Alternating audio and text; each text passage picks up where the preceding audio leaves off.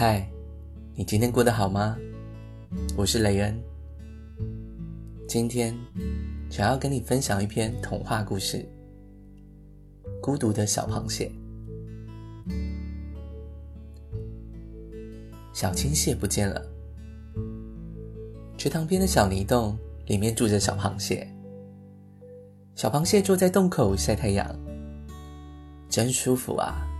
小螃蟹心想。不知道他醒了没有？他总是喜欢在中午睡一会儿。于是，小螃蟹举起它的大钳子，在墙上敲了两下，咚咚。隔壁也传来了声音，嘟嘟。那是住在隔壁的小青蟹敲的。它是小螃蟹的邻居，它的小泥洞跟小螃蟹的小泥洞是并排着的。小青蟹爬到洞口来了，用钳子蘸着洞口的草叶上的水珠洗脸。小青蟹是长得很美的，它的颜色那么青，青得像蓝天。它的钳子也很小，只有小螃蟹的一半大。小螃蟹很喜欢它，总是像大哥哥一样照顾它。快晒会太阳吧！小螃蟹说：“多好的太阳啊！”嗯，小青蟹很乖的说：“它和小螃蟹一样，在洞口坐着，太阳就照着他们两个。”小螃蟹睡着了，小青蟹却在想：“干嘛每天都要晒太阳呢？傻乎乎的。”它爬过来，用小钳子轻轻的拉拉小螃蟹，说。小螃蟹，我要走了。什么？走？到哪去啊？小螃蟹醒来，吓了一跳。我想去找一个更好的地方住。小螃蟹很吃惊。难道这不好吗？小青蟹轻轻地说：“我也不知道，但是我真的要走了。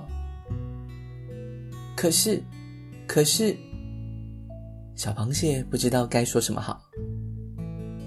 第二天，看到小青蟹的时候，它已经走远了。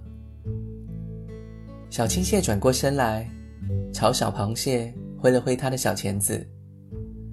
小螃蟹很难过，它用钳子敲敲墙壁，咚咚，但是那边再也不会传过来，嘟嘟。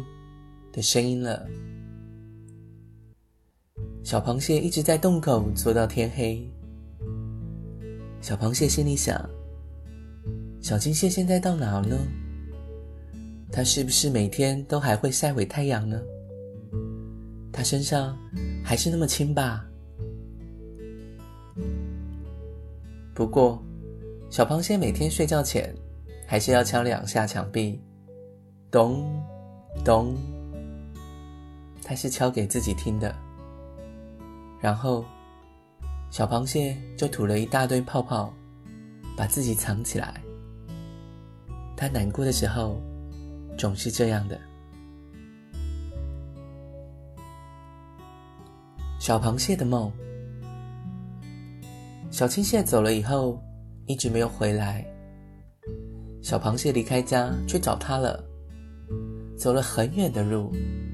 他看到了一条长长的铁路，铁轨闪着亮光，一直通到看不到的地方。小螃蟹爬上去，沿着铁路中间走。远处传来了一些轰隆隆的声音，一列巨大的火车向他开过来了。火车轰隆隆的叫着，从他的头上开过去，好像天塌下来似的，又好像要被这声音压扁了。火车开过去了，小螃蟹一动也不动地望着开远了的火车。多么雄壮啊！多么大啊！多么厉害啊！小螃蟹很激动，但它想不出更多的话语来形容巨大的火车。当它回到它安静、潮湿的小泥洞，耳边还响着轰隆轰隆的火车声音。后来，小螃蟹睡着了，他做了一个奇怪的梦。这是一个晚上，静静的，天上的月亮弯弯的。小螃蟹开着一辆很小的火车，来到了一个芦苇塘边。塘边有好多的大燕窝，睡在大燕窝里一定很暖和吧？水里面站着一只长脚鹭鸶，脚上悄悄地散开来一圈一圈的水纹。露丝望着天上的月亮，好像是在等着谁。长长的芦苇杆上挂着一块小小的牌子，上面写着“苹果站、草莓站、水蜜桃站”。有一些小甲虫在站牌下等着，他们东看看，西看看，焦急地说：“火车怎么还没有来呀？”轰隆。轰隆！小火车响着小小的声音，开到了芦苇杆上。小螃蟹从火车里伸出它的大钳子，挥着：“上车吧，上车吧！”小甲虫们挤着上了火车。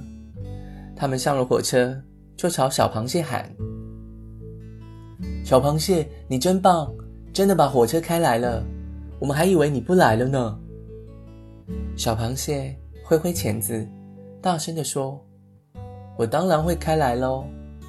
然后拉响了汽笛，呜！小甲虫们有的在苹果站下车，有的在草莓站下车，还有的在水蜜桃站下车。下车的时候，他们都忘不了对小螃蟹说一声：“小螃蟹，你真棒！”小螃蟹也觉得。自己像个了不起的英雄。火车开到了最后一站，凤梨站。啊，小青蟹就在凤梨站里面等着。小螃蟹赶紧喊：“小青蟹，赶快上车哦！”可是小青蟹却说：“什么啊？我才不坐你的小破车呢！我要坐的是真正的大火车，就是你白天看到的那一种。”说完。小青蟹转个身，连看也不看它了。小螃蟹忽然觉得自己的小火车很没劲，它用脚使劲的一踩，就把小火车开进水里去了。哗！白花花的水溅得老高，小螃蟹跟小火车一起沉到了水底。这个时候，小螃蟹醒来了。